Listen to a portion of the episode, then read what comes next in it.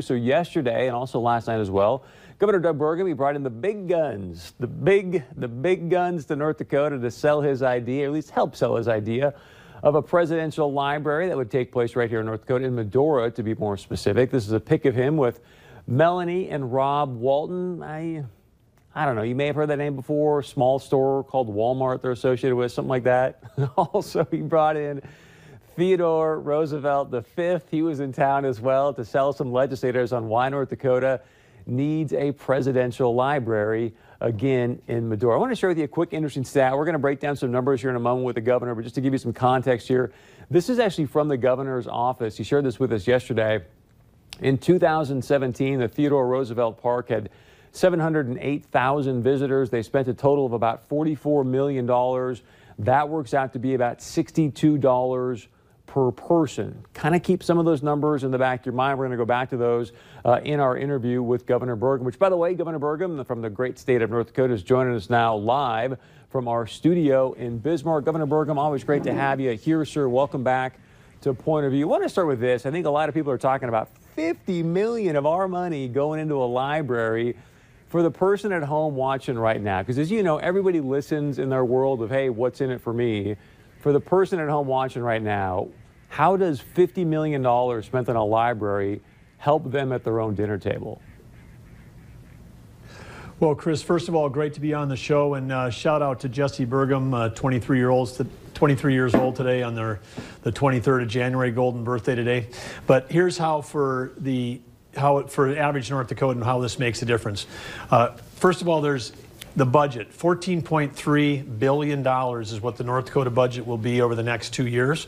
So even though 50 million, uh, it's big dollars, it's important. We've scrutinized every penny in that 14.3, but it's it's one third of 1% of our total budget. And because we started a budgeting process where we said we're going to take care of priorities with raises for teachers, raises for state employees, uh, securing and building up all of our, our funds in terms of our rainy day funds, fixing the pension fund.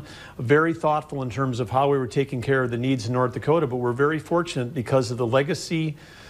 $5.7 billion in a legacy fund created by the voters that we have an opportunity to take the earnings, not the principal, but there'll be hundreds of millions of dollars coming off the legacy fund each year, this year, two years from now, where the state of North Dakota, unlike other states, can do true legacy projects that have impact more than a generation. They're not just local, they're regional, state, or national in impact, and they can help transform our state. And so this gives us an opportunity to think about things we've never done before, and we don't have to do the trade-offs that you're creating, which is it a, is it a tax break or is it a presidential library? Those are false trade-offs in my mind because we have the revenue to be able to accomplish uh, both of these if we if we were going to choose to do that. But for the average North Dakotan, one thing we know is we've had the ups and downs in our economy because we are so tied to commodities. One way to diversify our economy is to build and strengthen our tourism, have more visitors that come here. The other big challenge we have is workforce. 30,000 jobs open in North Dakota, and we know the things that attract people to visit our state are also the, the reasons why people decide to move here and stay here. We also want to talk about rural development. Billings County, home of Medora, home home of the Theodore Roosevelt National Park, second least populated state in the nation. We have an opportunity by putting up $50 million as an endowment that comes in last, that does no state money goes out until we raise $100 million of capital from outside sources. It's a chance for us to take an, a dollar of earnings from the legacy fund and turn it into $2 of outside investment coming into North Dakota. I'll take that deal any day, particularly when after it's built, it generates more sales tax and more tourism revenue for our small businesses and our hospitality owners across the state, not just in western North Dakota. So, and I'm going to get to the workforce thing in a moment, sir. But I, but I guess I'm still struggling. I mean, that was a that was a long answer for. I'm at home right now. I'm trying to pay my mortgage. I'm trying to feed my kids, and we're talking about 50 million dollars. And I know you. You're you're into outputs. You're into how do we get the most efficiency, the most utility per unit of, let's say, a dollar. I'm at home right now trying to feed my kids, and, and I don't understand how $50 million into this library in Medora helps me at my dinner table to help pay my mortgage, feed my kids, do the things I got to do on a daily basis. Well, one of the ways that we help everybody in North Dakota is build a strong, diversified economy, and and we can we do that by having uh, appropriate regulations where we allow entrepreneurs and innovators and businesses to be successful. We keep our taxes low. We do things like take oil tax revenue and use it to help uh, do a greater portion of paying for the local portion of schools. Uh, 10 years ago, the state paid 25% of the local school portion. Now the state's paying 75%. You know, that's helping at the dinner table. And so th but, this but, state is done amazing things, amazing things for our economy. And now we're in an opportunity to go out and actually do something that's transformational and changes uh, how people think about North Dakota in the eyes of the nation. All right. And I, get, I think most people would say it's debatable whether us taking over 75% of the school funding has really helped with property taxes because many people continue to gripe about this.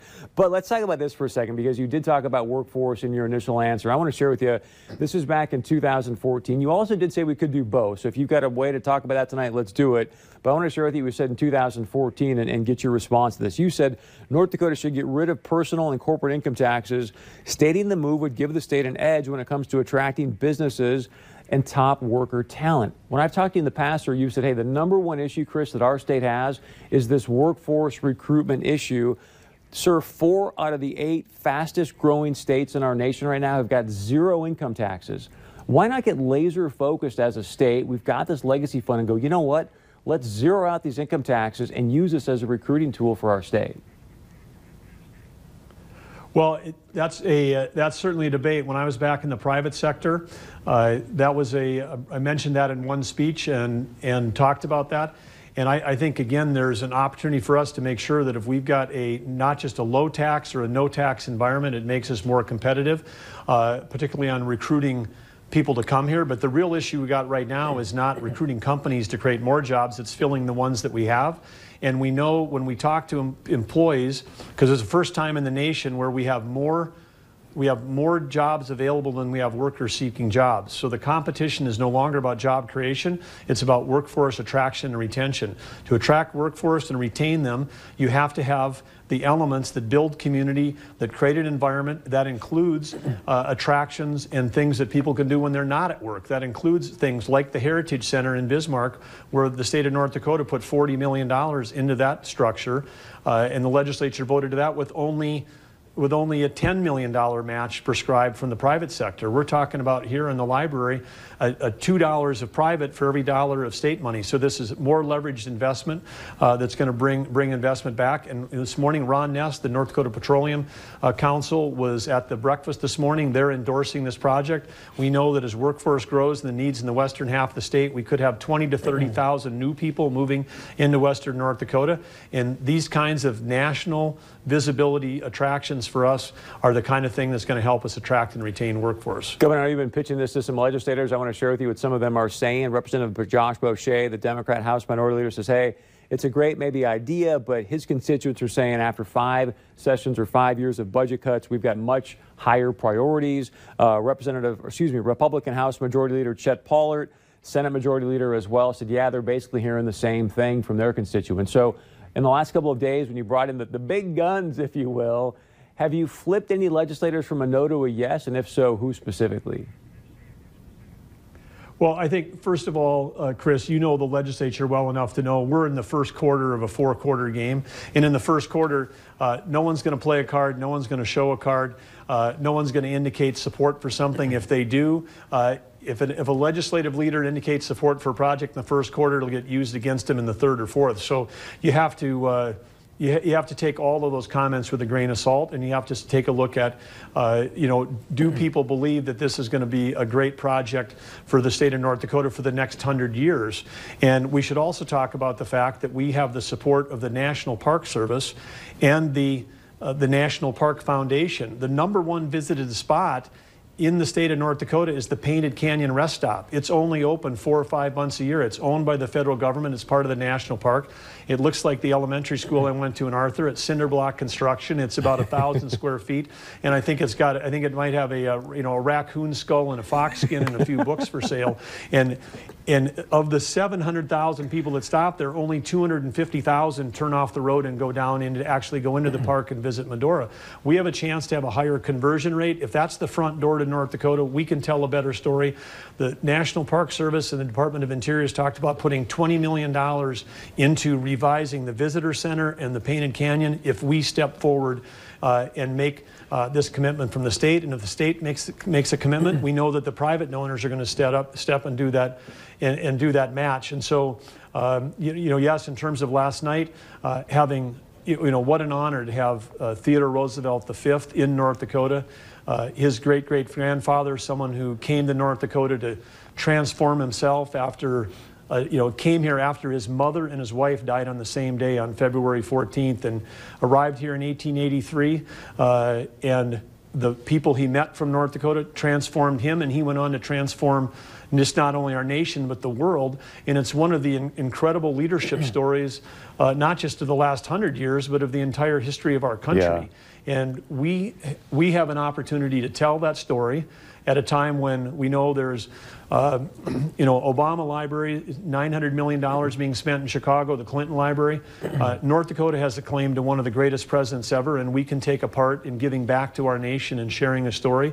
And we know it's going to have educational benefits, economic benefits, uh, and I think it's also going to help uh, help North Dakota define ourselves in the future. For too long, we think of ourselves as being too small, too cold, and too distant, and we can't aspire to do something great of national importance. And now we have an opportunity to take care of all the funding needs you're talking about and do something. We're in a time of abundance, not a time of scarcity. Every, every conversation in our legislature doesn't need to be, well, if we spend a dollar here, we don't get to spend it there. We can be smarter and better than that, and this is our opportunity to start down that path. So I'm going to get to some numbers in a moment, but I want to share with you because obviously this has been a big um, topic of conversation around the state. I've talked to a lot of people about it. I want to share with you what they're saying to me. These aren't necessarily my words, so I want to create that context. But what they say to me, they say, Chris, we're, we're using the legacy fund money here, which is supposed to be for the people of North Dakota. But they say it seems to me like Governor Burgum is using the legacy fund, fund money to create a project for his own legacy, not for the people of North Dakota. What's your reaction to that? Well, I don't know. Maybe Joel Heitkamp said that, uh, but I, you know, that is that is a ridiculous statement uh, because this is a uh, it has nothing to do with me. This idea has been around for 20 years. Dickinson State University, uh, the president 20 years ago, working with the National Park Service, envisioned this idea. People in Dickinson have pushed this thing forward. Legislators have supported. Money's been appropriated for it. I've just come along at a time where it's coalescing, where suddenly we have all the national partners, the Roosevelt family, which we need their approval to do it. There's two other states that want this library now, and there could be more. We've got the National Park Service, the National Park Foundation, which is in the middle of a $500 million capital campaign, and they would be directing money towards Theodore Roosevelt National Park for a library in competition with maybe a few new, uh, you know, outhouses next to a trailhead in some other national park. We have a chance to have something that can bring the dollars to North Dakota to really improve something uh, for us today. So I, I know that people might try to personalize it, and when anybody leads on something that's great, they're going to attack them. And so in this case, people are trying to personalize. Has nothing to do with me. You know, Chris, you know, I, have turned down having my name put on a dozen things in my lifetime, and I'm certainly not looking to have my name on this thing. Uh, this is about the, the 66th legislature, they're going to have their name on this building if they step up. Uh, families like the Roosevelt, the Waltons, and other families in North Dakota who are committed to this project, it's going to be their thing. I'm just trying to make sure everybody has an opportunity to coalesce and take advantage of this window of an op opportunity right now. Governor Burgum, I could talk to you for hours. So I want to move on to one other topic. I did have some numbers, but what I'm hearing you say, just for clarity, is hey, Chris, yes, we can do a library and we can eliminate income taxes. Is that a fair assessment? Well, if you take a look at what we're trying to accomplish and you take a look at our budget, in our budget, we had put in money, $285 million, to try to fix the and shore up the pension fund. Haven't heard a word about that since we announced it in our budget. Uh, if that money's not going to be spent, there's $285 million that could be used for something. There you go. We All right. So about filling the rainy day fund. We've talked about filling the rainy day fund back to the $700 million level. Haven't heard anybody talking about that. We know that, that everybody you know, wants to uh, uh, give money to lots of different things. There are all kinds of ways we can trade off dollars and, and, and get and accomplish. I said we're in, a, we're in a time of abundance and we need to be thinking about and, not about or. And we need to be looking for solutions that can help move our state forward. And I think there's a, there, this is a false premise to assume that if we do the library that something else needs to be cut. I think you've done some great work with our tribal nations here in North Dakota. So I want to talk about the D.C. thing and then move on to Scott Davis. The D.C. situation, initially on January 19th, you tweeted this. I if we can bring this up, please. This is about obviously the confrontation with Nathan Phillips and the young man from Kentucky. This is unacceptable. Nathan Phillips is an Omaha elder and Vietnam vet who deserves our respect and gratitude for serving his country. We must set a better example for our children and teach them to see the dignity in all people. To your credit, sir, two days later, you did say, hey, as additional footage surfaces, it's become apparent that the situation was more complex than originally reported, is when deserving a more careful evaluation. Everyone has the right to demonstrate peacefully. With that being said, I want to share you this picture, sir, of Nathan Phillips, because you may even been aware of him beforehand. You didn't know it. Know it. That is Nathan Phillips as well at the Dakota Access Pipeline protests. Your assessment of the situation as of today.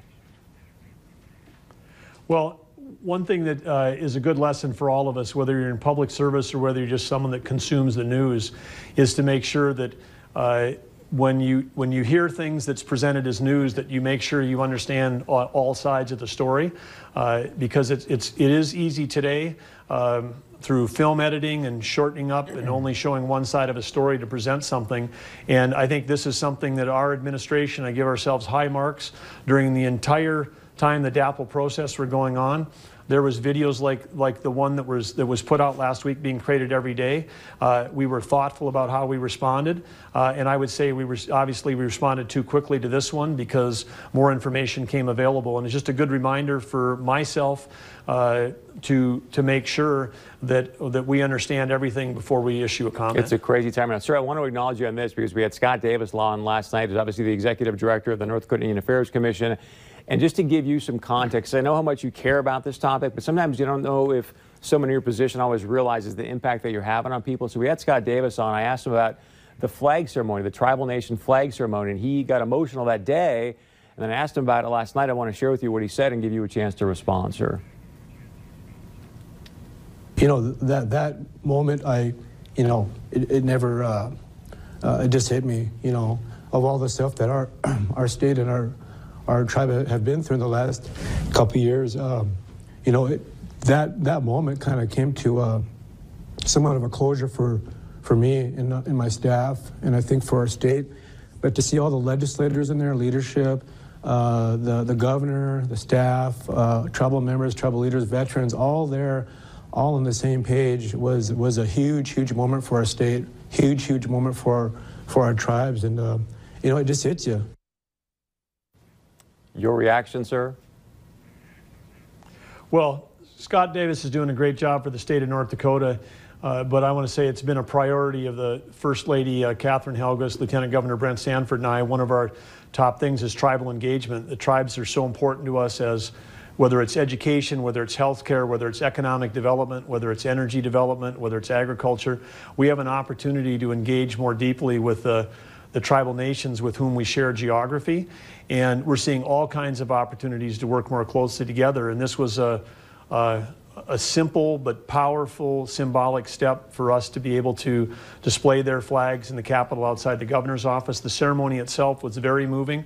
Uh, tribal veterans uh, that were there, I mean, we know that uh, Native Americans volunteer at a higher rate for the military service in our country, serving our country, protecting our national flag, carrying the North Dakota flag with them at a higher rate than any other uh, group in the country. And to have those veterans groups there and have elders describing the history of the flags and what it came from, uh, it, was, it was a powerful day. And, and as Scott said, I think it's a healing step forward because at the end of the day, uh, we're uh, we're all we're all related and we all share one planet and and certainly in this state uh, the capital of North Dakota is also the capital of every Native American because they are dual citizenship with their tribal membership and with our state and with our country. And so, uh, you know, when Brent and I said we're running, we said we're going to represent everybody, whether they voted for us or not, uh, whatever party, whatever affiliates, and whatever background. And so we're staying true to that. We're, we want to serve everybody in the state. And one way to do that is to make sure that people feel respected uh, as humans uh, and respected for their culture. And, and so, uh, i- again, it was uh, very moving uh, to hear uh, from the speakers, but also from the elders that were there that day. Some who'd said they'd been waiting, you know, decades, if not their whole life, to see this happen, and that was a, a a fun thing. And as I, um, anyway, it was just it was just a great day. Very moving. Governor Burgum, thank you for the time, sir. We appreciate it. We'll talk to you again soon. Chris, thank you. Thanks for all you do, and have a great day. Thank you. You too.